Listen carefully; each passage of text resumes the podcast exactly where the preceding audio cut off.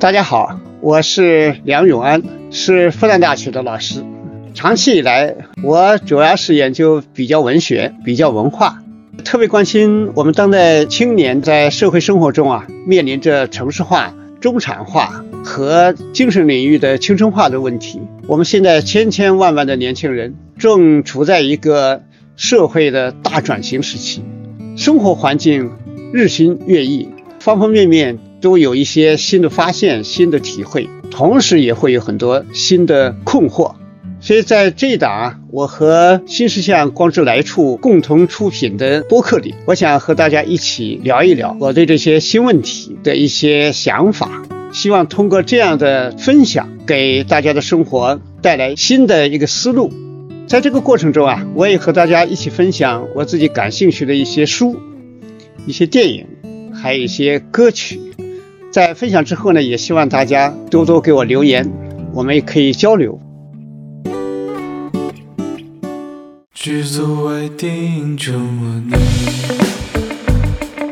今天啊，我想和大家一起来聊一聊电影《爱情神话》。为什么想聊这个话题呢？首先是这个电影啊，它在院线上持续的时间比较长，就最近刚刚宣布。就是它的延期放映到一月三十一号，也就是说除夕夜在全国的影院还能看到这个电影。那这就是一个所谓的神话，就是这个电影呢，它并不是什么情节片呐，呃，爱情片呐，战争片啊，就是一些热门的这种类型，嗯，而是有一点小众。但是呢，它的这个影片啊，现在的票房已经在一月二十四号的统计，全国已经达到二点五亿元了。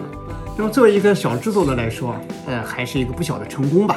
但这里边二点五亿里边，它的一个大概有占百分之四十吧，是在上海。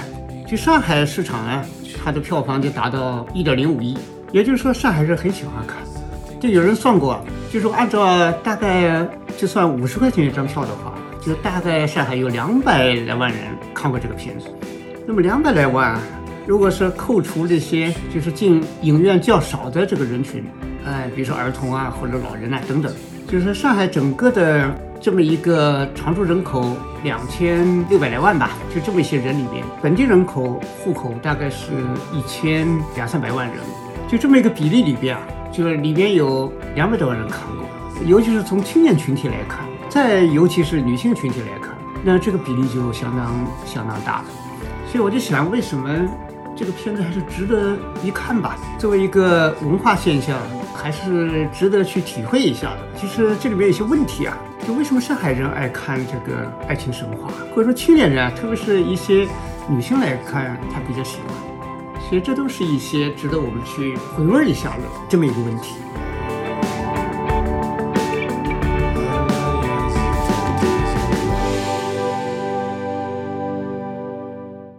那首先一点就是为什么上海人爱看这个爱情神话？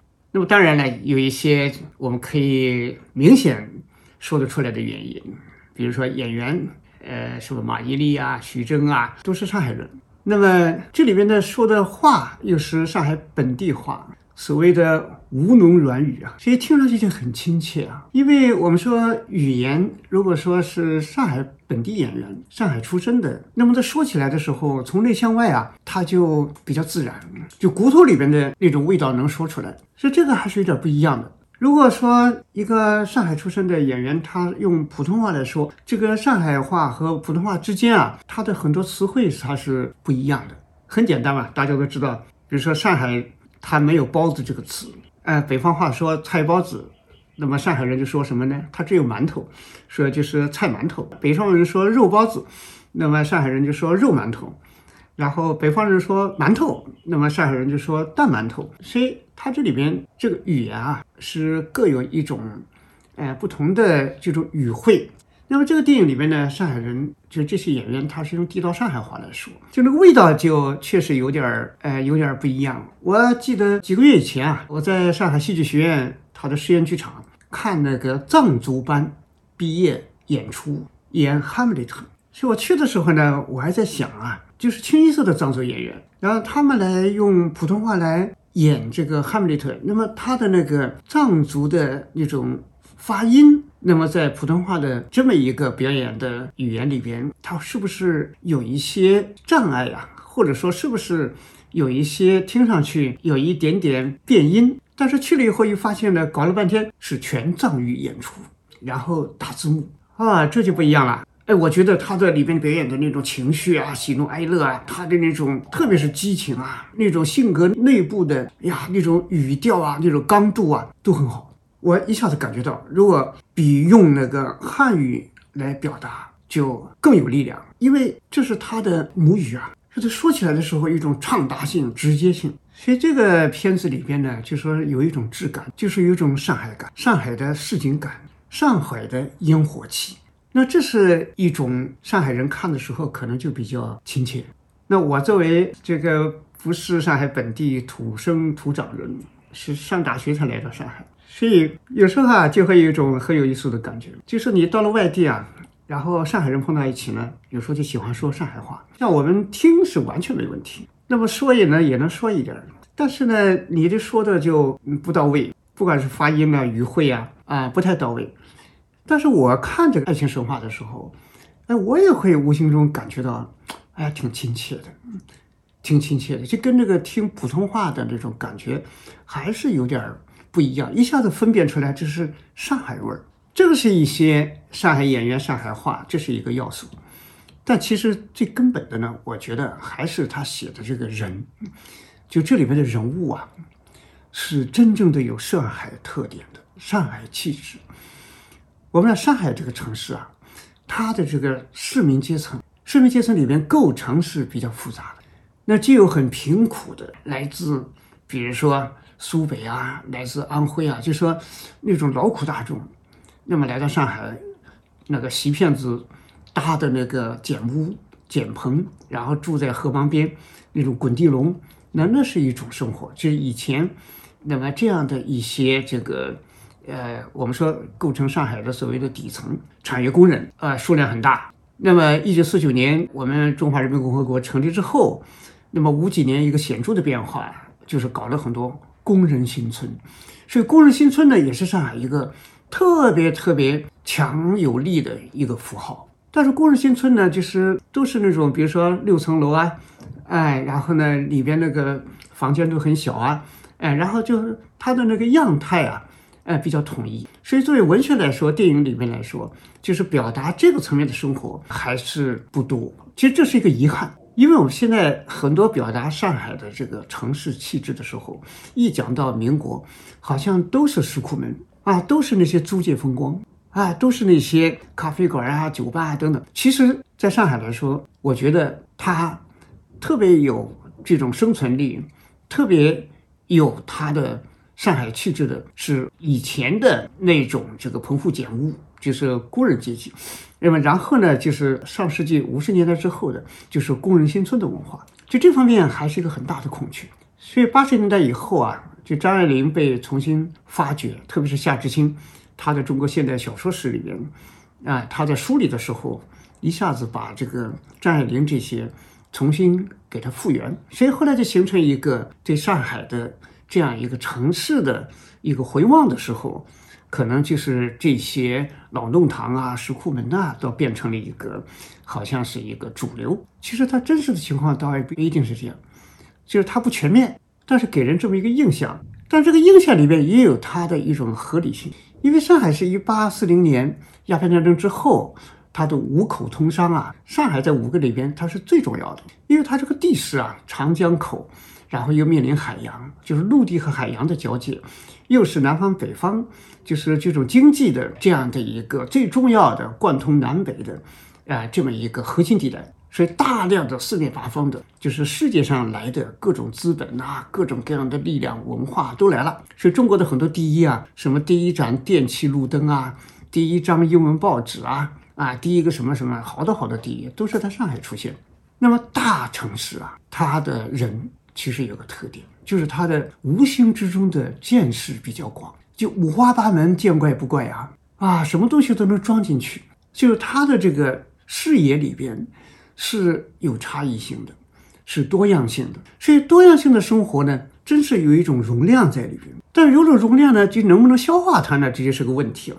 这个消化，我们说大城市，特别是现代工商城市，它有一个大的特点，它是一个专业社会，就能够立足的、过得好的，其实呢，它非常讲究专业性。不管你从商啊、搞金融啊，或者搞实业啊、开工厂啊，啊，或者搞技术啊，啊，或者写作啊，啊，或者什么，它这个是个高度分工的一个城市，构成了这么一个共同体。所以生产性是第一位的。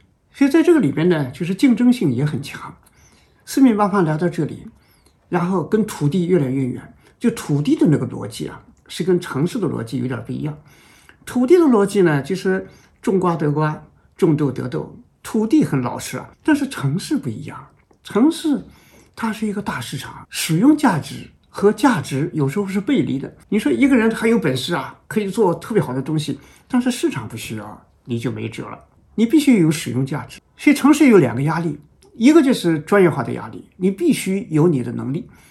而且这个能力是在万万千千的人里边，你是拔尖的，这个压力很大。第二个呢，就是需求，就是你有能力，但是不需求啊，市场不需要。就古代神话说，一个人学了半天，就学了个杀龙的技术，也学得特别的绝门，但是呢，没活干，没有龙啊。所以在上海这个城市里面，它是一个高压城市，所以这里面呢，对人的筛选它比较残酷，就有大量的失意者。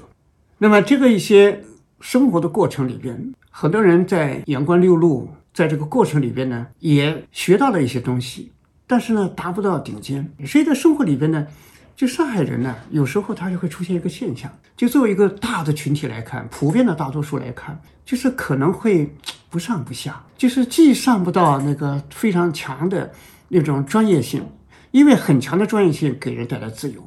比如说你学美术，你学到你干到像毕加索这样啊，那你就厉害了，你干啥大家都觉得好。你就有一个自我表达的这么一个充分的余地了啊，你就实现你的一种所谓的自由和成功。但这都是极少数人的事情，这叫不上不下呢，就是你也不能像个普通大众，我就在个纺织厂干活，我在个地上挖地等等。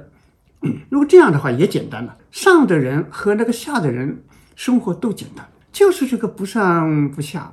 就是有点技术啊，也学了不少东西，但是呢，又达不到顶流，哎，这个生活呢就变得有点复杂了。所以生活里面就充满了不甘心了。生活不能全面的好，那么可能就在一些啊一些这个细节，比如说，呃，生活有一些方面就有点讲究啊。比如说上海以前市民阶层里面，早餐呢，呃，也吃面包啊，喝牛奶呀等等，啊，尽管住的呢也不宽敞啊，哎，但是这种小习惯啊，那都会出来。然后呢，哎，出去穿的还挺讲究，然后做什么事情呢，要拿出点派头来，等等，这就是属于不上不下的这种生活里面它的这种小滋润。还有一个东西呢，就是叫不中不西，因为这是一个海纳百川的地方，所以生活里面有互相的渗透，既有本土的我们自己的生活细节，你比如说烧菜，中国菜，但另外一方面呢，那穿着上那也有很多来自外来的要素，西装啊，等等等等。就这种混杂的社会，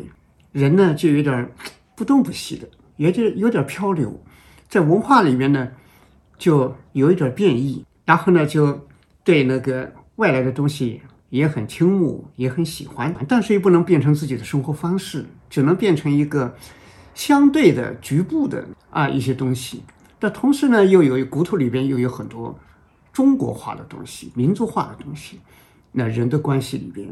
那人和人之间的啊那种情感上啊，或者说是啊伦理上、家庭关系的代际里边等等，也有大量的就是我们本土的东西。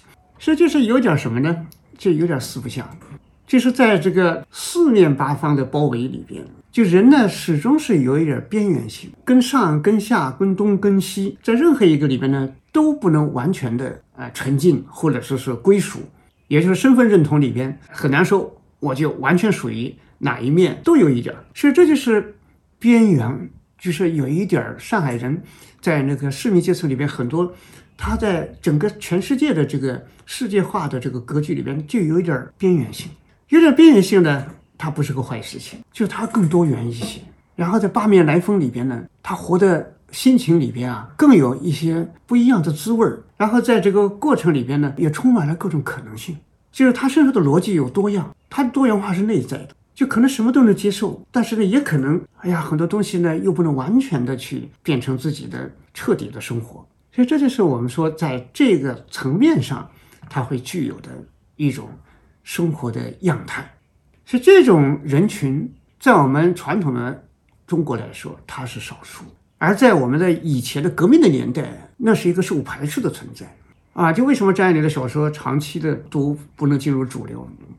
就是他也是有这么一种上海情味儿，所以他的小说里边的那些人物都是一点不着底，生活里边也想寻求，但是呢又好像始终抓不到，都会有这样的情形。所以《倾城之恋》呐，《半生缘》呐等等都会有这样的情况。所以我们的电影里边啊，写上海真正能把它写好。既不是那种革命的宏大叙事，又不是以前我们这种阶级化的，就是那种阶级斗争式的底层的那这样一种鲜明的集体情绪。那么要写出这样一个小人群，就是写出这种上海市民社会里边他的这样的一种特别的这种四不像的生活，一种边缘人的综合，那这样的就很少，可以说几乎就没有。那么我们现在出现了这个电影《爱情神话》，作者本人山西人，来到上海也待了六七年了。所以这个对上海的体会啊，更加有一种冷静和观察，但是时间的长长流动里边呢，也有一种融入，啊，这里边呢就会有一种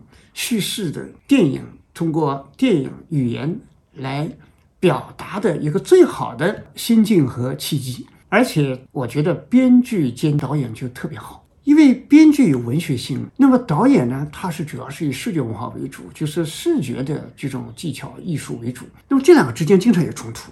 世界上很多小说改编成电影，然后有的电影呢，你像菲茨杰拉德什么的也去搞搞编剧，哎，后面因为他的生活有困难，就这个过程里边呢，这两个东西啊性质有点不太一样。小说比如说属于时间艺术，那么电影呢属于空间艺术。那么这两个之间呢，它的着眼点不一样。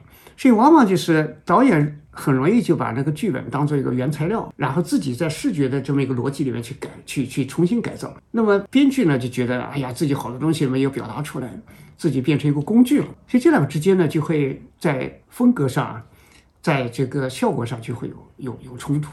那这个电影呢，干脆编剧和导演都是一个人，就比较好。当然里边有个危险，就是与编剧啊，可能还是比较侧重于，呃，这样一种。语言的文学的几个要素的那种表达，那么导演呢，可能就是不是有导演的这么一个基本的镜头语言的呃创作能力呢？但我们今天就是觉得特别高兴的，就是这两个方面融合的是不错，就既有文学的强烈的文学性，你是对话高密度的对话，那些情节里面的一种绵延啊，那种细致度都是属于文学的色彩特别浓厚，哎，但是呢，电影的节奏就是情绪的转化啊。啊，它里面的那种转折啊，人物的外部的那种呈现都还是很好的。整个电影来说啊，哎，这个电影其实非常难得，是我们以前接近于空白的一个领域，所以上海人看着就很亲切啊。啊，终于有一种自我的城市的表达了。但这里面其实背后有很深的历史沧桑啊，呃，我们当然也就不展开了。所以这个电影呢，我第一遍看的时候就会觉得。挺喜欢的，就感觉到我们的电影在面临一种转折，一种表达的东西啊，就是我们中国人在实现城市化，在一步一步的大规模的实现中产化这个过程里面的新的生活方式、新的思维方式、新的感受方式、新的行为方式、新的价值观念、新的游戏规则，都在一点一点的在形成，新问题特别多。就是对很多人来说，不再是温饱线上来生活的时候，那么人应该怎么生活？人和人之间应该是怎么样的一种链接？然后男女之间又是一种什么样的一种情感？不再是以前那么简单了。这个电影呢，《爱情神话》里边，从爱情这么一个切入，然后呢，给他一种我们说从总体来说，还是一个比较初步的。一个向内的，就像这个领域里面的渗透，就中国人会变成什么样？那么上海是一个观察点，你从这个点可以期待将来我们的电影里边，不同的地域、不同的那种区域文化啊、不同的城市，它可能都会有自己特别好的一个表达。那么这就是我们的整个文化的生态，就是作为艺术来说，它的生态多样性它就会出来。所以我是从这个角度来感觉。所以我就一下子联想起，就是十多年前啊，就刘德华投资重庆拍的《疯狂的石头》啊，里边也是很有重庆味儿，但是呢，它也融入了很多江湖那种要素，所以不像这个《爱情神话》呢，它比较温润啊，比较让你细细的去体会。就这个体会里边，我感觉比较强烈呢，主要是在他的人物身上。就这里边呢，写了几个主要的人物，几乎可以说是七个人物，每个人物都有说头，都是很有意思。你说第一个最重要的人物，就串起这个电影的主线的，就是老白。因为这个电影的主线其实就是两条，一个就是老白去追求李小姐，还有一个呢就是老吴帮着老白要去办画展，所以老白办画展。老白啊，去追求爱情，就这两件事儿。这两件事其实很有代表性。为什么呢？人一辈子在世界上就是两件事嘛。一个呢，就是去做自己喜欢的事儿。那么这当然也包括一些专业性的追求。那么老白呢，作为一个画家，要去办个画展，那这是做自己喜欢的事儿。还一个呢，就是要去找到自己喜欢的人。那他喜欢上李小姐，然后他去要曲曲折折的去追求她，所以这就两件事。所以这个电影呢就很清楚，所以老白这个人物就是做这两件事，当然爱情是主线。所以老白这个人物到底他能不能追求到爱情呢？他应不应该追求到呢？我看这个徐峥啊，他来演这个老白，就从我的质质感上啊，我觉得徐峥来演老白啊，稍微稍微的这个给人感觉啊强烈一点。就老白这个人身上，这个他有个什么特点呢？刚才我讲，就是那个不上不下、不东不西，就是有点半截子。他人生呢中断过好几次。你说他原来在小学做美术老师，那后来去电视台呢做美工，也就是说他一直喜欢画画，还喜欢打鼓。那么这么一个人，然后呢还喜欢做菜。也就是说，他作为一个这个工作中的人，是能够应对他的工作的。然后呢，这是他的面对这个社会的时候啊，他还能做点事儿。也就是说，他有生存能力。那么第二方面呢，他会做菜。做菜啊，他不简单一个做菜的问题。我向来觉得，一个男人呐，在这个世界上，你要学会做四十八个菜，就是一个季节十二个。就是你会把这个做好，你个人生活的小日子呢，那就也就代表着你能够去建设。啊，比如说朋友啊，关系很好啊，请到家里来亲手做个菜，那这个滋味就大不一样了，比带出去到馆子里吃别人做的啊，那就不一样啊。而且做任何事情，你比如做菜，这个男人来说，哎，他是不光是一个技术啊，他还是个心情啊。你给谁做啊？所以你做的时候还有一些不是照本宣科吧，不是照着菜谱照抄，你还要做一点变化吧。那这里面需要一种心理的能量，需要一点心意在里边。也就是说，做菜代表热爱生活。然后这种热爱呢，也可以给自己亲爱的人，所以这是一个适合过一种有一点工作能力啊，可以过一个小日子，同时呢又有一些热情，哎，能够有一种温情的人，是看上去是挺好，但是他内心里边就是上海人气质了，因为眼界很宽呐，看的很多啊，只做个小学老师也不太甘心，哎，后来跑到电视台，到最后呢也不甘心，后来呢，嗯。给人教教画啊，获得更大一点自由。也就是，人生里边呢，我们经常说这种小生活里边，经常有个问题呢，就是很难一以贯之，就是中间呢不停的有一些变化，但这个变化有时候也不坏，人挪活嘛。所以呢，这时候呢就想做一些尝试，这是老白身上的一种特质。所以这个老白呢，但是呢，他生活里边自己有中断，那职业生涯里边有不停的有中断，但是更要命的是。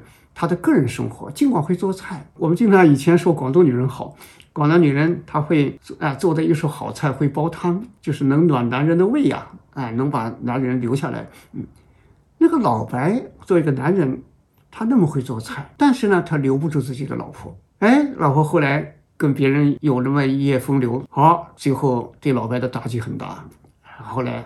离婚了，也就是说啊，老白身上集中了我们这种普通一个市民，作为一个芸芸众生中的一部分，然后心里边还有一种小艺术的向往的人，他的不如意，他身上有种种不如意啊，就是一个很好的一个暖男，但生活的很不如意。但是不如意之中呢，他又不悲惨，还蛮有情调。为什么呢？他有房子，这就是上海故事的一个要命的地方了。他居然有洋房，洋房从哪里来的呢？妈妈，妈妈从哪来的呢？外公，所以妈妈继承外公的。那么这个老白就不得了，他的生活一下子就怎么样呢？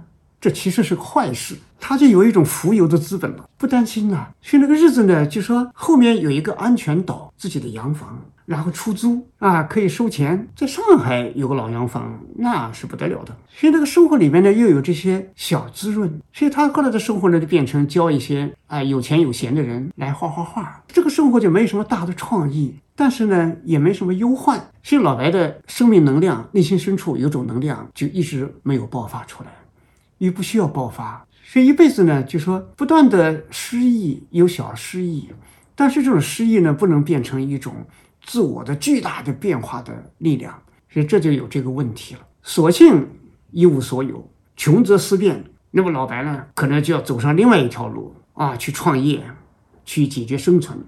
在这个过程里边，会遇到不同的人，他的生命可能就是里边会释放出来他的一种巨大的。再生力，但是因为他的这个这个房子是他的底气，所以呢，他就比较安然的在这个生活里面去了。但是他也精打细算，你看他买一些快要到期的那个食品打折的，哎，买那些衣服呢，也是比如说那个宽松的大短裤，哎，等等。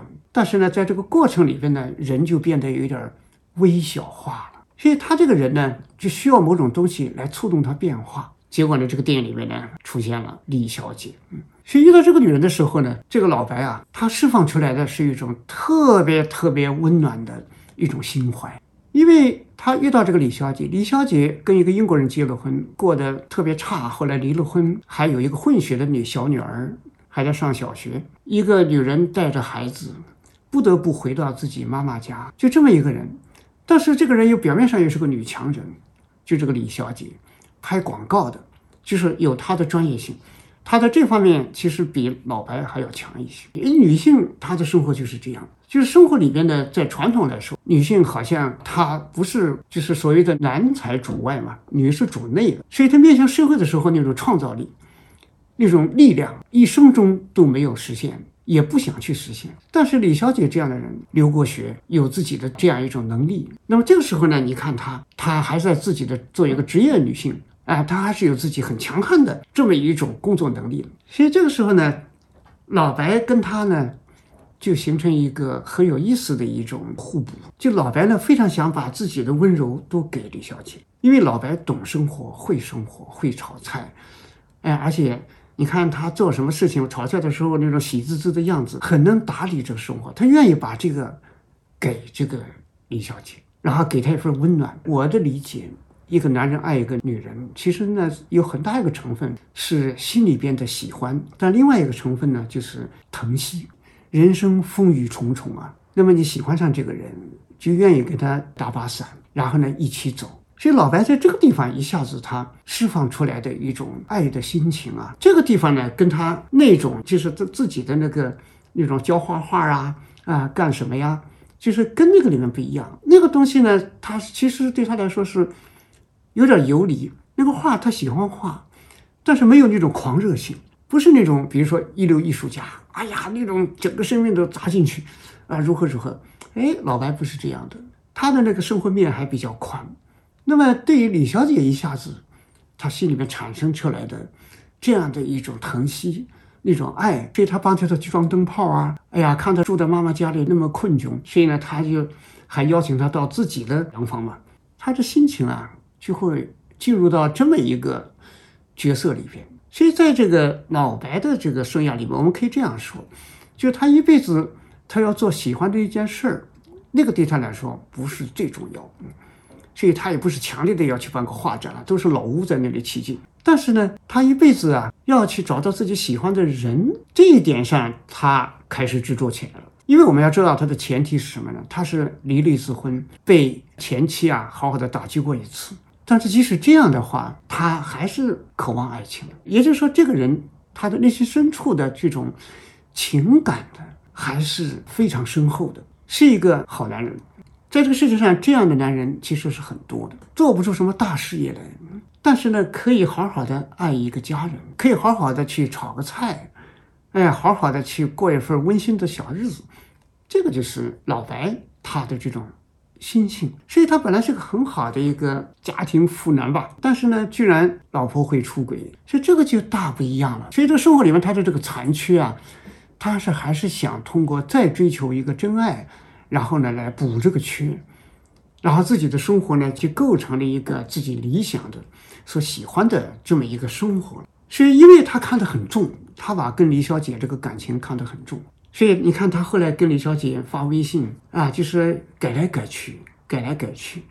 就是一个经历过爱情的男人都会体会到这个心情，所以这种心情，电影里面这个细节啊，哎，表达的很有意思。所以你看这个，他最后你看那个李小姐的那个高跟鞋，那么贵，一万多块钱的，最后呢，他要拿去修，但是呢，哎呀，最后被他妈妈呵呵给拿走，不知道弄哪去了。所以老白呢，他平时你看买东西讨价还价的，但是在这个时候他没怎么犹豫，就要买一双。一万多的原装货，啊，还给李给李小姐，这不光是一个丢了一双旧鞋，他要还给她的问题，实际上是个心意呀。我们说喜欢一个女人的一个男人，他想给她的都是世界上最好的东西，但不一定是最贵的。但是因为他丢的是原来就是这样一双鞋，所以他一定要给他一个完整的，而不是那种冒牌货的。所以这就是里边这个老白，他既不是封建传统家长制那种男权社会的那种强势男人，他又不是我们说在现代社会里边对生活充满游戏性的这种男人，他没有特别大的专业的能力。我们说一个男人如果有非常强的专业能力，这个专业会带动他。世界上有很多以前的艺术家都是单身的。哎，他把这个艺术看作自己的全部啊，但这个终究只是少数人的情况。所以老白身上是个凡人素质。我们说世界上是其实是真的是两种人，一种人是把艺术生活化，一种人是把生活艺术化。把艺术生活化的人，他骨头里就是艺术，一切为了艺术。比如说写小说的，整个生活人生就是个叙事，就是个剧本，活得惊心动魄啊，活得这个大起大落。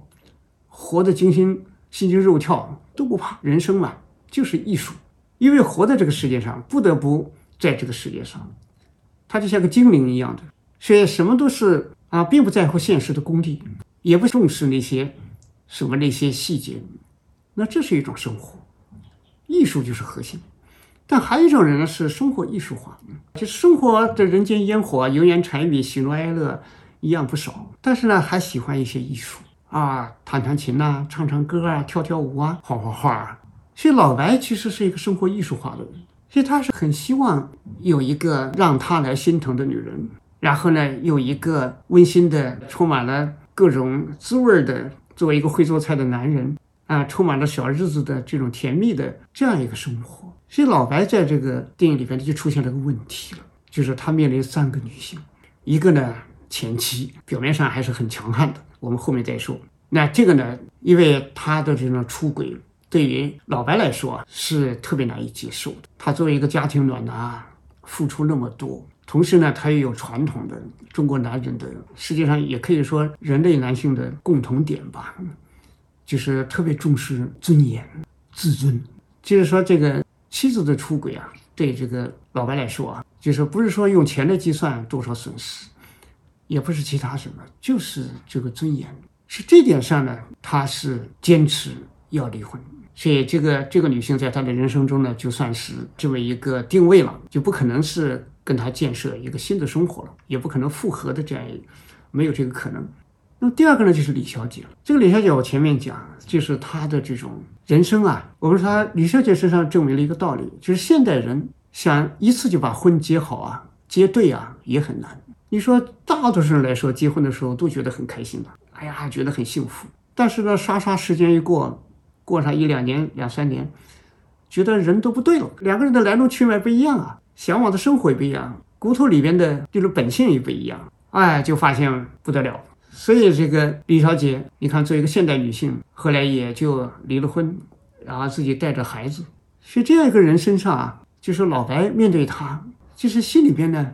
我刚才讲，一方面是疼惜，但另一方面呢，还有一点钦佩，就是一个女性让人又又疼惜又钦佩，哎，那就不容易了。所以对老白来说啊，就是去追求爱李小姐，哎，他觉得呢，在这个里边呢，好像对他来说啊，就心里边啊比较踏实，因为跟他有同病相怜的感觉。因为这个李小姐说到底，也是一个婚姻中很受伤的人。这点跟老白是一样的。嗯，所以这个时候呢，两个人对再建设一个生活的时候，他的那种内心深处的那种珍惜感，他就很强。对人生的体会也有它的贯通性，两个人互相之间呢也有共同性。所以李小姐来说啊，这个跟老白来说，这两个人的关系里边，他就有一些啊不同的东西，就是有一些呢，在社会生活里边呢，它又包含着某种什么呢？哎，包含着某种就是生活里边要再建设的东西。而且两个人呢，还有一种生活的不甘呢，都还是有一点想把生活搞得更好的愿望，也就是说，生活态度还比较。认真，两个人都是很认真的人。爱情最怕不认真。你看李小姐的认真，就可以体现在很多地方。安别说她穿啊杰米琼的这个鞋，这个鞋呢，它是一个奢侈品了。就李小姐生活已经很难了，但是生活里边呢，她还是要努力的有一个自我支撑。什么叫自我支撑呢？格调，这就是上海生活里面一个特点，就是一定活的要有点品格，不是说全都是实用化的，全都是实用主义。是李小姐的认真呢，就在你看，她买这双鞋要花一万多，但是她还是要穿。一个人总有一点让自己有点确定性的东西吧。我们生活里边不是追求奢侈，但是有某个东西，可能你给自己特别有一种心理的暗示性，有一种心理的给自己这种标识度，给自己某种确认。所以在这个里边呢，最重要的就是这双鞋。所以你说个老白啊，看到李小姐这么困难，在家里开个灯多花几块钱的电费。都要被妈妈骂，但是他这个地方呢，买这双鞋，他可是肯定是要很有决心。我们说都有个词叫机会成本，就是我买这个东西，就意味着我要少买其他很多东西，可以意味着他生活里面其他方面他要多少的啊自己的失去，因为他还要带个孩子啊，他还要把孩子送到国际小学，这种都是顶流、花费很大的学校，所以他要拼命干活。李小姐真是拼命的工作，在马伊琍演的这个这个李小姐，你看她就一直都很忙，所以孩子没法带，不得不托老白帮她照看，一会儿在咖啡店呢，一会儿在什么，所以就是这么一个人。所以这个东西呢，正好就是老白在心里边其实是蛮钦佩的。这么一个女孩子，上海女孩子，住在很旧的弄堂的阁楼里，哎，在外面这样打拼。啊，人都四十三了，所以是这样一个人，所以而且呢，这个李小姐还很有一种自嘲能力。我们说衡量一个人的内心强大不强大，很重要的一个方式就是看他有没有自嘲能力。李小姐说自己一路都是走的下坡路，然后她说啊，下坡路啊能走得不顺吗？因为这个话说的听上去很轻松，但是内在的是多么的沉重啊！但是就在这个沉重面前呢，老白向她表达爱意。还请她去免费住房子，她都拒绝了。这就是一个自立的女人呐，这就是这个电影里边的一种女性的一种核心的一种价值，一种精神追求：独立、自由，靠自己的劳动去建设自己的生活。所以这就是李小姐让老白非常喜欢的品质。所以这个电影里边呢，我觉得老白他。他喜欢这个李小姐，但是李小姐能不能会不会喜欢他呢？你比如说李小姐后来思来想去啊，最后向老白传达的是一种断舍离的一种间接的语言，因为恋爱中的女男人都很敏感啊，都希望两个人能够走得越来越近，希望能看到对方的心意，而且希望看到对方比较明确的心意。但是呢，你看李小姐后来跟他说断舍离啊，就是有些鞋子不合适啊。不是每个人都能穿的，等等这些语言，其实就是跟那个老白呢保持一个距离。其实女性在恋爱心理上确实是她跟男性不一样，男性就希望这种直接性，而女性呢就说她会有时候有很多犹豫啊。就说这个男性很热情的时候呢，很直白的时候呢，他有点回避，给自己一种再想想，哎，自己要寻找一个安全度和接受度，总是心里很纠结。但如果那男人呢一下子有点远离，男人觉得很失望，最后觉得没希望要远离，那，女性又觉得有点舍不得啊，那赶快啊再表达的热情一点，所以就在这种进进退退里边，所以这个老白呢，哎呀一下子就心里边就没底了。所以老白呢，实际上呢，他尽管是结过婚的人，其实对女性这个心理他也不是，也有点小直男的特点。你看他会贸然的请人家来住，所以那个补鞋子的那么一个鞋匠啊，就说他你这一步啊，就说他走的太冒失了。老白其实是不善于去谈恋爱的人，他只会用行动做菜呀，请他来吃饭呐，还他那双新鞋啊，请他来住啊，等等，他就用这些带着很深的温度的爱意的行为来表达，但是他不善于掌握节奏。其实我说，世界上真爱的男人，其实都不会掌握这个节奏，因为真的恋爱，他不是用脑子啊，不是一个分析的结果，而是用心。都是情不自禁。如果说一个男人谈恋爱谈的调度有方啊啊，谈的是有张有弛啊，处处拿捏的很好，那这个男人就有大问题了啊！那个感情的那个那个那个深度啊，或者真假都是大疑问。所以老白呢，在这个面对李小姐的时候，他也是有点无奈啊，不停的在有点试探啊，不停的有悬空感。哪怕两个人有一夜情，但是一大清早呢，你看人家也怕别人看见。哎，然后呢，匆匆忙忙，李小姐就跑回去了。最后，把那个高跟鞋那么贵的鞋鞋跟又跑断了，所以就是个状况。所以这是李小姐。那么她另外的遇到的呢，就是格罗瑞亚。格罗瑞亚呢有钱，因为她找了个有钱的男人，然后很会说话，性情呢，哎呀比较活泼，也会打扮。啊，说话她的语调啊，就是用上海话来说就是很嗲的。而且呢，在这个世界上游刃有余啊，她形容自己啊，有钱有闲。然后老公失踪啊，她觉得哈哈哈啊，活得很自在，生活过得很光鲜呐。所以她这个人呢，她其实是个复杂的人。就表面上的这种，哎呀，什么都不在乎，哎，什么都特别的过得好像是非常的润滑，但实际上内心深处很悲苦，因为没有人真爱她。这就是格罗瑞亚的内心深处的一个巨大的隐痛了。其实我们在这个世界上，你可以看一看。其实好多女人心里都有这个隐痛，就在这个世界上，真正是不是有一个男人真正的爱过自己，真正的能够疼惜自己？仔细想一想，哎呀，也真的是，很多人也会很惶惑，对方到底喜欢自己什么啊？是身体呢，还是内心？像那个格罗瑞亚这个女女性，她尽管有钱，就是看着生活的，如果从物质面上来说，她是挺不错的。就是在上海这么一个城市里边，只要你有钱，你可以购买到的形形色色的快乐是很多的，一种什么样的各种各样的消费。但是呢，格罗瑞亚身上他最大的一个问题就是他缺少就是钱买不到的东西。所以这个电影里边，在格罗瑞亚这个人身上写出了我们生活里面的另外一种生命的一种缺失。上海这么一个大商业城市，好像钱无所不能，但是格罗瑞亚，你看他。一种漂流感，老公远在海外万里之外，老公在不在对她都觉得无所谓。所以她看到这个老白，其实格罗瑞亚心里边对他是有一点喜欢的，因为看到这么一个人的温情，所谓的好男人，啊，是自己的钱买不到的，也就是说有一种真实的让自己内心温暖的这么一个人。所以他表面上是喝醉了那一天，你说。老外本来是请李小姐，结果没想到啊，来了另外不速之客，啊，来了前妻，来了格瑞亚，啊，最后还有看着情形不对来凑热闹，实际上来解困的老吴，原来很深情的招待一个人，结果是来了一群。所以在这个结束之后，老白醒过来发现，搞了半天，格瑞亚没走，别人走了，他跟他莫名其妙的啊睡了一夜，自己。都喝酒喝醉了，谁都不知道。嗯，所以格罗利亚呢，实际上这个并不是无意的，他希望通过这么一个推进，使两个人的关系呢有一个质的变化。是这个格罗利亚在这个地方好像有点风流一夜情，一夜情都算不上，因为老白稀里糊涂的。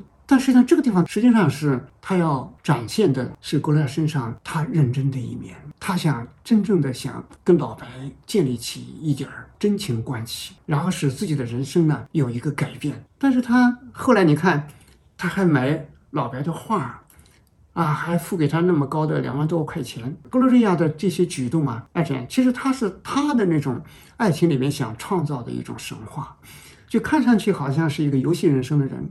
其实他想有一个认真的情感，这在他以前从来没得到过。但他万万没想到啊，这个老白啊，他居然要买张机票去中东啊，把格罗瑞亚的老公给他救回来，因为格罗瑞亚说是被绑架了，说她老公。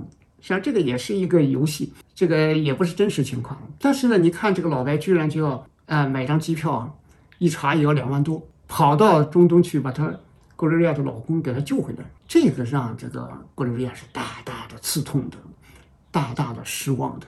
老白做的事情其实跟他所想的、所向往的是完全是两回事，相反的。所以格伦亚心里其实是很难过的。这看起来在 KTV 唱的很豪啊。但是老白来跟他说想去中东去给他救他男人的时候，你看这格伦亚心里边其实是冰凉冰凉的。所以你看他送这个老白走出这个 KTV 的时候，他跟他说了个什么呢？说白老师啊，你是个好人，但女人不会因为男人是个好人就跟他在一起。也就是说啊，老白不够坏。如果老白稍微有一点风流，风月场上有点经验，衡量一下。他就不会去跟格罗亚说他要去救他的男人，也许两个人呢就会游戏来游戏去，就这么一真一假的走下去。两个人呢都有所需求，有所欢乐。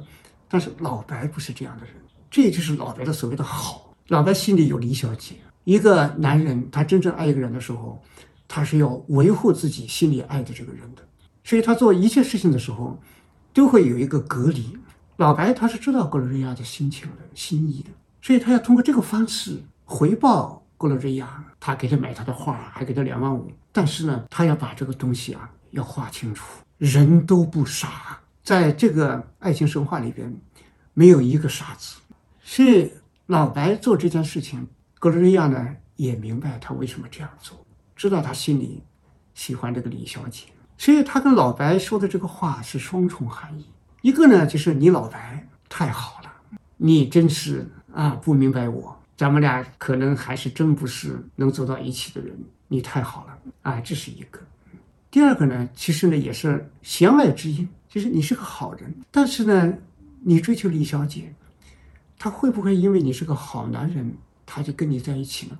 这个又有一点另外的意思了，又有点想挽回老白的意思。也就是说，你对李小姐的追求，可能也是很没希望的，就是你可能跟李小姐对比起来。你身上可能还缺了一点什么东西，能让李小姐钦佩你，能让李小姐很心甘情愿的跟你在一起。你除了好之外，你还缺点东西。你向下缺点坏，向上缺点强。归根到底是这个意思。哎呀，这个实际上也是普天下的男人啊，可以说大多数都是这个问题啊。向下不够坏，向上不够强。是格雷亚是很聪明的。格雷亚是个什么性格的人呢？我们可以联想起。菲茨杰拉德他写的了不起的盖茨比，他写的所谓美国的一战之后，一九二零年代那个所谓的爵士时代，一个消费主义时代，一个女性啊追求欢乐的时代。那个时代呢，有个名词形容一种女性，叫那个菲勒普尔。菲勒普尔是什么意思呢？就是不受拘束的这种随意女性，随意女郎。就他们喜欢的享乐，喜欢涂脂抹粉、喝酒啊、跳舞啊啊，然后呢，这个啊，甚至抽烟呐、骑车、夜总会啊、歌舞厅啊、电影院等等，然后以消费来定义自己的社会价值，定义自己的幸福感。说格罗瑞亚不完全是这种人，他还想追求一种真实的生活，但是呢，他的生活样态实际上很有一点儿。菲拉普尔的这个味道，这个是需要什么呢？需要大量的金钱支撑。但是问题在于，这个钱不是自己挣来的。这个就是老白面对他的时候，也不可能走到一起。他跟李小姐不一样，李小姐的钱尽管生活艰难，但是是自己挣来的，每天拼命的打拼去工作，要支撑养女儿啊，要支撑自己表面上看起来够体面的一身装扮，很不容易。格瑞亚她和这个李小姐这两个之间是就差别大了。所以说啊，我们说这个在格瑞亚身上就是有一种什么东西呢？就是我们在现代社会里边有一个普遍的一个问题是消费与生产的脱节。那么脱节呢，也形成了部分这种。女性的文化自我分裂，一方面追求自由，但另一方面呢，跟生产又连接不起来。就在社会新的这么一个生活里面，如何有自己的劳动去建立自己的生活，形成自己的消费方式？格雷亚身上啊，其实没解决不了这个问题。所以从这个就老白与格雷亚的关系里面，也可以看到老白这个人，他想追求的生活还是有他的很朴素的一面的。所以这是这个电影里边，就是他现在有一个多棱镜嘛。老白面对前妻。面对李小姐，面对格罗瑞亚，然后他选择李小姐，就是在面对前妻贝贝的时候，他不能原谅她。这个你可以说是个传统男性的心结吧，但也是天下男人的一个心结吧，既有原始性，也有传统性吧。那么面对格罗丽亚呢，她也不能接受。这个女性呢，很活泼、很可爱、很聪明，但是有点中空感，就劳动性不足，就是缺乏一些生产性，也是老白归根到底来说啊，是承担不起的一种生活。所以就出现这个问题。这个电影里边，除了老白跟三个女人之外，他最好的朋友就是老乌。老乌这个人呢，跟老白呢也形成一个强烈的对比度，因为老乌是一个留过洋的人。活的呢很有自己的格调。你说这个电影里面的视觉上，他设计的时候啊，你看老吴这个人身上，他有一个很大的一个形象的一个特色，就他始终围着一个很精致的一个丝巾。这个就是我们看法国电影，甚至英国电影、意大利，特别是意大利电影里边，那这个丝巾。特别意大利男人，这个丝巾是一个标志性的存在。所以这是老吴啊，呃，显得很有一种洋风。还有一个呢，就是这个人呢很怀旧，很有老贵族的气质。就是他骑的那个单车啊，很老旧，很复古。你看上海现在大多数是电动车啊，要不然就是那种运动车啊，要不然骑共享单车。哎，但是你看人家老吴坚持骑着他的那个很古旧的一个自行车，而且你看在城市里都没停车位了。停在店前不让他停了，停到远处又被赶走，也就是说是个不可思议的人。所以这么一个男人呢，他很有一种我们在西方小说里面，比如说美国作家亨利·詹姆斯写的那个一位女士的画像啊等等，就里边呢你会出现一些很有古典格调的人。所以老吴在现实里面呢，他的生活是实现不了了，时间和空间啊都跟他是错位的。所以他要活在什么地方呢？他就活在幻想里。所以你看他去上欧洲留学，他学的又是个艺术，他不像我们知道像欧美大学啊。刚建立的时候，他的大学里面的主要的专业也无所谓专业，就主要的主要的分类啊，比如说神学啊是一类，哎，然后呢哲学是一类，然后呢艺术是一类，啊等等这些东西。其他的一些什么我们现在的什么时髦的这些工科啊，包括计算机啊什么建筑设计啊，以前那个大学里面没有的，因为那个都属于职业人，都属于干活的，优雅的人不学那个东西。优雅的人就在精神王国里徜徉啊，都是很自在的啊，都是形而上的。所以呢，你学什么工商管理啊，学医啊，啊那些都太不浪漫了。所以呢，就是这样的一些老吴的身上就有这么一种情调。所以这个人呢，就是很不一样了。他在现实中呢，就变成一个特别的，一方面说是可以说稀缺吧，另外一方面呢，其实就是个边缘人，很漂亮。这个情况在全世界来说啊，呃，都都是常见的。所以上海在这个新的现代化的变化里边，也就会出现这样一个人了。就是八十年代啊，日本也是有这个情况。你像东京啊，大量的外地人跑到东京来，什么上野的，哎，形形色色的。哎呀，各种各样的，然后东京上大学啊，或者跑到来打工啊，最后在这打拼啊，等等等等，就是学的都是热门的东西啊，学建筑啊，学工商啊，学什么什么啊。很多老东京人呢，很怀念往日的时光，他们很讲什么茶道啊、棋道啊、啊看相扑啊什么的，就是很悠然的那个老日子。他们看不起这些啊，在那拼命一天到晚干活的人。但是发展到今天。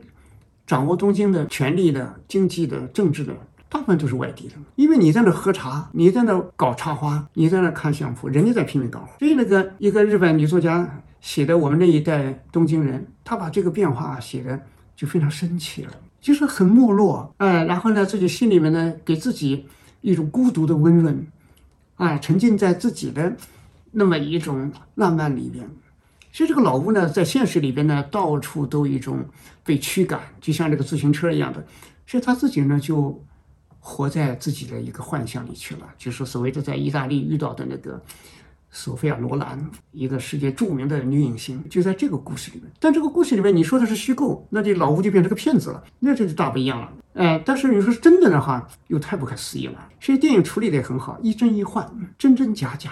就让你不要把它当做真的，也不要当做假的。实际上就有一点我们说那种唯心主义的意味了。其实你就看你怎么去体会了。其实这里面就是一个意象吧，就是一个隐喻，就是一个老屋的向往，写在意大利的一场邂逅吧。然后呢，后来才知道是索菲亚·罗兰等等。我看这个电影的时候，我觉得这个地方我还吓一跳。我说你还用真名啊？呃，如果你另外弄出一个世界女明星的巨星的名字。那恐怕这个编辑比较安全，电影也比较安全。我还在想，哎呦，还真敢用这个。但是想想用了也就用了，也没引起什么纠纷啊。因为这可能是想获得一种共振感，因为索菲亚罗兰在中国文艺青年里面还是很有名的，哎，以前电影在中国的放映的那种热度也是很高的，所以大家呢一下子能够唤起一种想象。其实老吴这个人呢，你看他跟这个老白对照起来，老白还更多的人间烟火，是代表了大多数，而这个老吴呢，是代表了一个啊很少很少的这个社会里边的，就是我刚才讲的，就是艺术生活化的人。但是呢，他又达不到艺术家的层级，所以他就深陷在现实生活的飘荡中。这种生活很难很难。我们不说老吴不行，老吴已经很不容易，一生能在活出这种唯一性。但是我们知道这条路不好走，一百个人走，有一个能走通就不错了。所以这不是说老吴这个人不切实际，他就是这么一个命。老吴呢，能够沉浸在里边，一直到死啊，这个梦都没醒，这是非常难得的。其实，在对照起其他所有的这个电影里面其他人，老吴算是一个一以贯之的人物。也就是说，你把时间如果再我们再往前走五十年的话，就是我们如果再发展五十年，老吴这样的人可能会越来越多。而在越来越多的基数上，整个社会来说，它的艺术的原创力、艺术的创作的多样性，它会大大的释放出来，是普遍的会增长。一个社会啊。就是老屋太少，老屋多了就好了。一个城市里边如果有几十万老屋，它里面必然就会在概率上出现非常好的艺术家，就不会把自己的创作只能虚构出一个索菲亚罗兰来，他会真正的变成像毕加索似的，像莫奈似的，啊，像等等这些艺术家，他需要一个基础的支持。所以老屋这个就是我们这个上海，它里面表达出我觉得很珍惜的一点，就上海在这种老屋的这种生活，它还是一个少数，太少。也就是我们社会由传统社会、由温饱社会向小康社会，啊，向一个现代社会转换的时候，这个老屋身上的孤独，其实体现出我们的初步性，就是我们真正的还处在向现代转换的一个起步的阶段。所以老屋的命运呢，就变得有那么一点点凄凉。在这个店里面，我其实让我很感动的就是老吴，是表面上看起来有那么一点儿人为吧，他自己给自己创设的这种神话，但是其实呢，也能让我们体会到这样一种我们目前的社会和城市的这么一个现实环境给人的一种不如意的命运吧。所以这是老吴，我觉得这个人物呢，他跟这个老白对照起来，老白是人间烟火，老吴呢是未实现的形而上。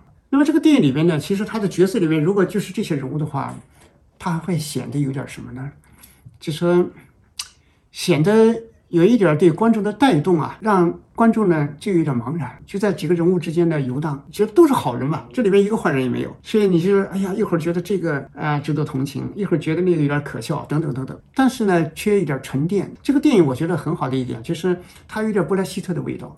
什么叫布莱希特的味道呢？就是让观众感觉到这个电影里边的一种内在的那么一种观念和思想的品质在说什么。有时候就是有点要有点表达。那么在布莱希特的戏剧里边呢，他是通过在舞台的设置上啊，或者人物的那种独白，各种舞台的语言方式上，让人一会儿在戏剧之中，一会儿又能跳出戏剧来看这些人物，甚至看到观众自己。而在这个电影里边呢，设计了一个小皮匠。哎，这个很好。小皮匠呢，相当于什么呢？在某种程度上，就是一个像一个补鞋的苏格拉底，就是世事洞明啊，就是人情世故也很明白，生命起落也能看明白，人生的艰难能看明白，人生如幻，所以这个是很有意思的。因为这个演员宁理啊，也是去留过学，在美国待了不少时间，所以他跨文化的这个跨度啊，其实这个还是可以的，所以比较从容演这个角色。这个表面是个配角，实际上是这个电影的一个思想高度。这个小皮匠呢，你看给他设计的这个对话，他就说的是不是很地道的上海话，也就是说是有一点外来者的气息啊。因为这个，你看这个本身这个宁理这个演员本身，他小时候是在合肥长大。所以真的也不是这个上海本地上海话不是他的母语，所以他也是一个，就说可以说是沪三代，或者是，呃，或者说甚至是沪沪几代、沪二代、沪三代的样子。但是他的角色是什么呢？是个鞋匠。鞋匠呢，就五花八门的人都会接触，然后五花八门的人穿什么鞋，哎，然后呢，体现出他的生活，他的生活方式。我们说一个男人来说啊。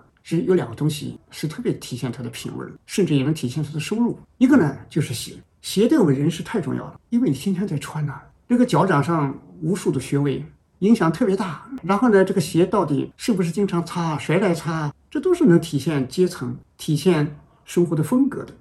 补鞋技术上看起来简单，实际上它的含量很足，就生活的含量很足。所以这个鞋，别看它鞋匠这个角色啊，其实就是一个人生的观察人生的一个特别好的一个据点。但关键是这个补鞋的人，补鞋的人，你到底有没有这个观察的心情，有没有观察的能力，这才是最直接的。所以电影里面这个角色啊，他表面上是个补鞋的，其实上就像个苏格拉底，看世上的人活得忙来忙去，自己都不明白。所以呢，这个这个里面啊，你看这个鞋匠，他一看那个这里面老白送来这双。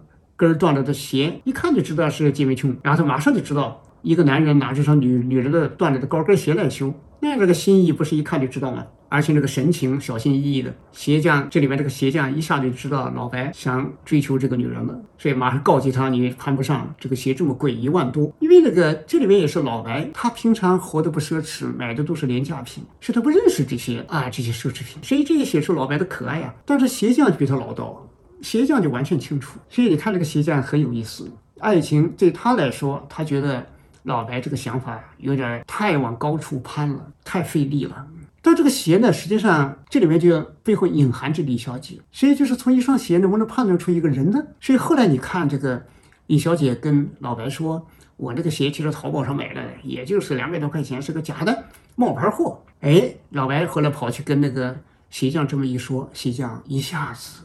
心里边很打动啊，很震动啊！哎呀，他最后跟老白说：“这个女人了不起啊，这个女人值得爱啊，值得。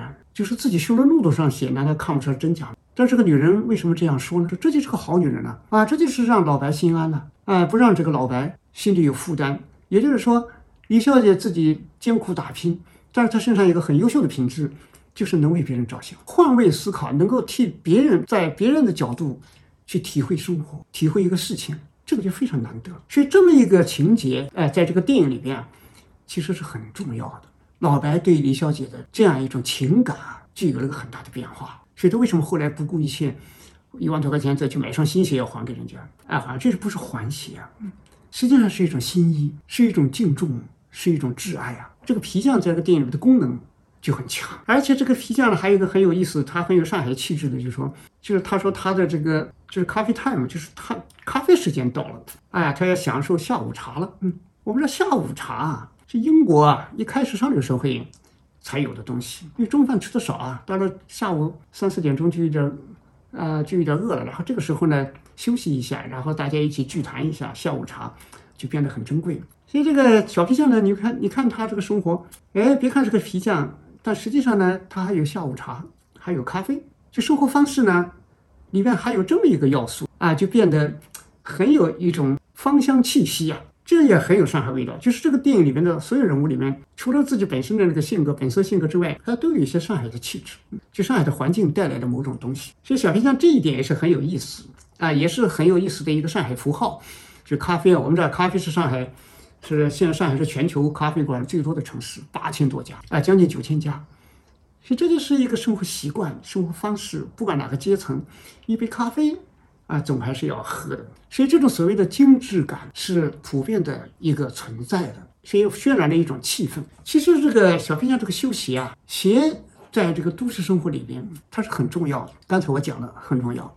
其实我就想起来，在那个法国摄影师、摄影家，就是化学家。后来呢，这个研究这个呃照相机，就是达盖尔，他后来一八三八年拍的那个著名的呃照片，就是巴黎四月街，是全世界第一张用那个照片拍下来人像的，就是四月街那么大，然后人流来流去，当时曝光要八分钟，所以所有的人都留不住，都在动嘛，只能把房子拍下来，结果偏偏就有一个站着的人和一个坐着的人被拍下来，什么人呢？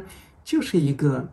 擦鞋的修鞋匠，然后另外一个男人呢，是一个显然是一个比他修鞋匠地位要高，他来擦鞋，脚就搁在那个鞋匠面前，然后鞋匠就给他擦擦擦，差了八分钟，正好就被照进来了，定影了，能够定住了。所以这个鞋匠呢，本身呢，就是它也显示出一个什么东西呢？就是城市化。城市化里面的有一种平面化的效果，就是城市里面的人大家在这个四面八方的生活里边呢，他在精神上为什么城市很珍贵？就是他不同的阶层它可以汇聚，而且呢，城市里不能小看任何一个人，他的眼睛看到了太多太多，所以他可能表面上是干一个很低的活的，但实际上不一定。前几天我搬家，我就发现搬家的人里边，他们自己聊天的时候，那居然也在聊一些啊电影啊、一些歌曲啊什么的，哎，让我大吃一惊啊！所以这里面就有一种什么呢？就一种，它是一种城市的里边的市民社会的，它的一种生活风味、生活情调、生活。它的一种普遍的拉动，所以这是我觉得是这个电影里边也是很值得一看的。所以这个电影归根到底，最后看了半天呢，我们就会想这个问题：就是爱情是不是真的是神话？这个爱情里边呢，你看他们最后在看这个意大利导演费里尼的这个《爱情神话》这个电影，这个电影大家看的，因为这是一个古希腊的那个一个原古代题材，节奏很慢，那个表达都很高贵。所以这几个俗人看的时候呢，看着都觉得哎呀，呵欠呵欠连天了，都看不下去，昏昏欲睡。而这个时候呢，你看，哎，老白和李小姐两个人之间微信，哎呀，最后呢，哎，李小姐约这个老白第二天一起喝咖啡。你看，他们坐在一起，但是用微信来传达一个东西呢。在电影的结束的时候，人间烟火里边，油盐柴米的，在一个这么一个环境里边，哎，好像有某种东西在暖暖的升起。生活就是千锤百炼，千辛万苦，生活就是一个千山万水的过程。所以它不是从一个神话开始，哎，它不是一个玄幻的东西。可能这个生活的滋味儿，就一点点的体会到之后，互相之间忽然感觉到能在一起。真心实意的喝杯咖啡，但是一切呢还有一些不确定，这就是城市。但是呢，我们忽然觉得生活里边剩下的东西不多了。我们在城市生活里面经常会这样，不断的在流逝，不断的有创伤。最后我们真正掂量掂量自己，梳理一下内心，我们剩下的心里边的值得我们珍惜的东西真的不多了。有时候呢，真的想，忽然觉得要紧紧抓住它，试一试吧。所以呢，就是这个神话，爱情神话，就像老吴说的那个神话，一真一假，什么事情都不是去实现一个神话，但同时呢，又是在对神话般的这么一种向往中，然后在琐细的生活里边，一点一点的去打开，去体会自己从未体会到的东西。生活就是一本出人意外的书啊，没有任何规定性。再好的神话，也有它的规定性。有它的开始，有它的结局，有种种设定，但是生活，尤其是爱情，永远无法设定。所以这时候呢，我们无法去看得很远。城市的基本的一个生活的要义，就是珍惜当下吧。所有的艰难，所有的苦，可能会面临的东西，那都是可能。但是我们还是紧紧抓住里边的那种我们现在心里边所剩不多的。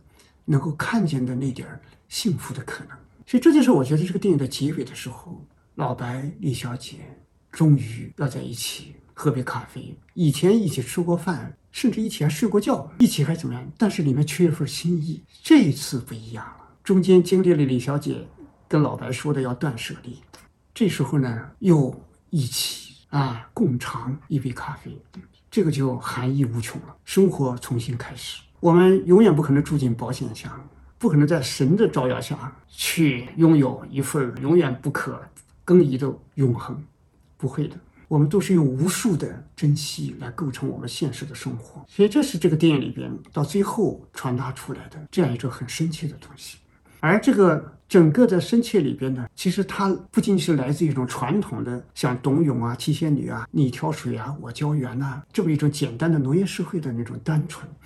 这里边的人物都不单纯了。我们现在的中国人最大的问题就是，我们已经都不单纯了。但是我们怎么还能去寻找一份温暖的爱情呢？这就是一个电影里面提出的问题啊。我们可能身上混杂了很多东西，我们是不是抓住那一点儿，让我们内心深处忽然觉得有点不舍的东西呢？这个是有点不是来自完全来自传统的。这就是我们来自我们的现代人生哲学了。这个电影里边呢，它有一种普世性的东西，就是对生活的理解。因为这个电影里边，我们看啊它的这个场景啊，基本上集中在上海的徐汇区和静安区这一带。因为我那这一带还还经常去的，那主要是像什么东湖路啊、乌鲁木齐路啊、巨鹿路啊、啊延庆路啊啊这一带，它的城市的这种小马路啊。哎呀，很多你看这个像流动的水，流动的那个画面里边很多小店啊，咖啡啊、奶茶啊，啊，各种各样的小杂货店啊、小超市啊等等，是这样一个生活。这个这样的生活里边呢，其实呢，总的来说属于原来的法租界。其实这个时候呢，就可以看到一个什么呢？就上海它的这个胚胎里边啊，既有传统的中国农业文社会的那种血液，但同时呢，其实它受了很大一部分的影响。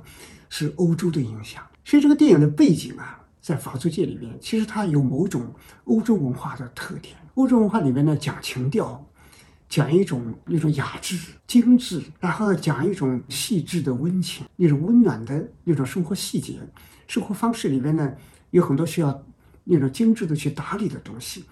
所以这就是这个里面的风味儿。那我们打理一个爱情呢，是不是还是追求那种轰轰烈烈啊啊，死去活来啊？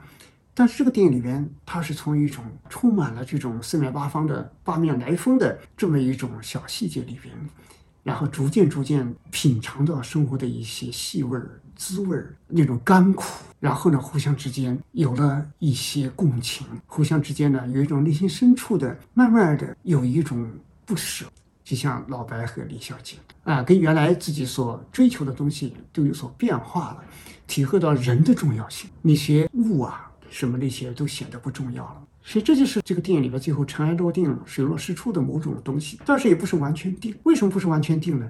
因为这个电影终究它有一个很明显的变化。以前的电影里面都是男的追女的，男的很主动，女的很被动，男的很优秀，女的发现了，最后接受了，等等等等。这个电影可是一个变化，就是它实际上是男女双中心的电影。什么叫双中心呢？就是这里边啊，女性面对生活。有很强的主动感，然后呢，老白在追，女性在选择，所以这个过程里边啊，他们是都要自己掌握自己的人生，不管是男人或者女人。所以邵艺辉啊，就是电影的这个编剧兼导演，他里面讲的这个话，我觉得还是非常好的。他说他不想物化男性与女性的任何一方，他们都是掌握自己人生的人。他说他也不想把女性神化。他说啊，这个他希望这个电影能能让男性接受，要让男性呢明白一点。只有女性更自由，男性才会更轻松。所以这个电影里边呢，女性呢看起来都有点强，都有一点这个，好像在多重选择里边都有着很大的回旋余地。男性显得相反，还比较被动一点。所以女性演的时候，我可以看到这三个女演员，主要的女演员里边演的都很过瘾啊，就性情毕露啊。所以你看那个主演马伊琍演李小姐的，她说啊，她说我认为影片中展现的两性关系非常通透。就是开放度、包容度都很高，所以很多女性观众很喜欢这个电影。所以我们这里就面临这个问题：，其实我们中国的男女爱情将来面临这个双中心时代，不再是男权社会、男子中心，女性只有唯一的选择，对？生活打开了，世界打开了，男性、女性，他都在面临着同样的生活，面临着同样的一种对生活的选择的愿望，追求幸福，权利是同等的。所以这个时候呢，老白在这个电影里边，他的小心翼翼，他的那种对李小姐的那种一点一点的想去融入，而又显得非常的有一种，甚至在某些时候啊，就让人想起张爱玲说的“低到尘埃里了”。但是呢，在整个的表演里边，还是把老白写得很可爱，让人看起来呢，嗯，不是说完全的做一个弱者来同情。最后呢，也看到他很有勇气的一面，比如说给这个格罗瑞亚去买机票。给那个李小姐买鞋，那都是毫不犹豫的。所以我觉得这个啊，就说他骨头里边还是硬的。所以这个电影呢，就让人看起来人物就很有回味的余地，啊，很有意思。所以这个啊，爱情神话可以谈的话题是很多的，其实还还有从很多面可以谈。但是就我的来说，我还是很喜欢这个电影，它是我们电影的一个带有某种标志性的啊，某种转折性的东西。就是它不像那些娱乐片啊，或者一些宏大叙事。就中国人下一步中产化的生活、城市化的生活怎么走、怎么过？人都复杂了，人身上充满了沧桑。然后呢，我们人生可能会在各种可能性里跑来跑去，变得精疲力尽，也可能在错爱之中伤透了心。然后能不能生活重新再起步，爱情再发现，这都是问题。将来每个人、很多人都会面临这个问题。所以这个电影呢，在这一点上，我们说它是我们一个新的电影创作领域里面的一个开篇性的一个存在。所以我觉得意义就在这里。所以我也希望很想把我的一些感受跟大家分享，然后不知道大家喜不喜欢这个电影。好，今天就跟大家呃分享到这里。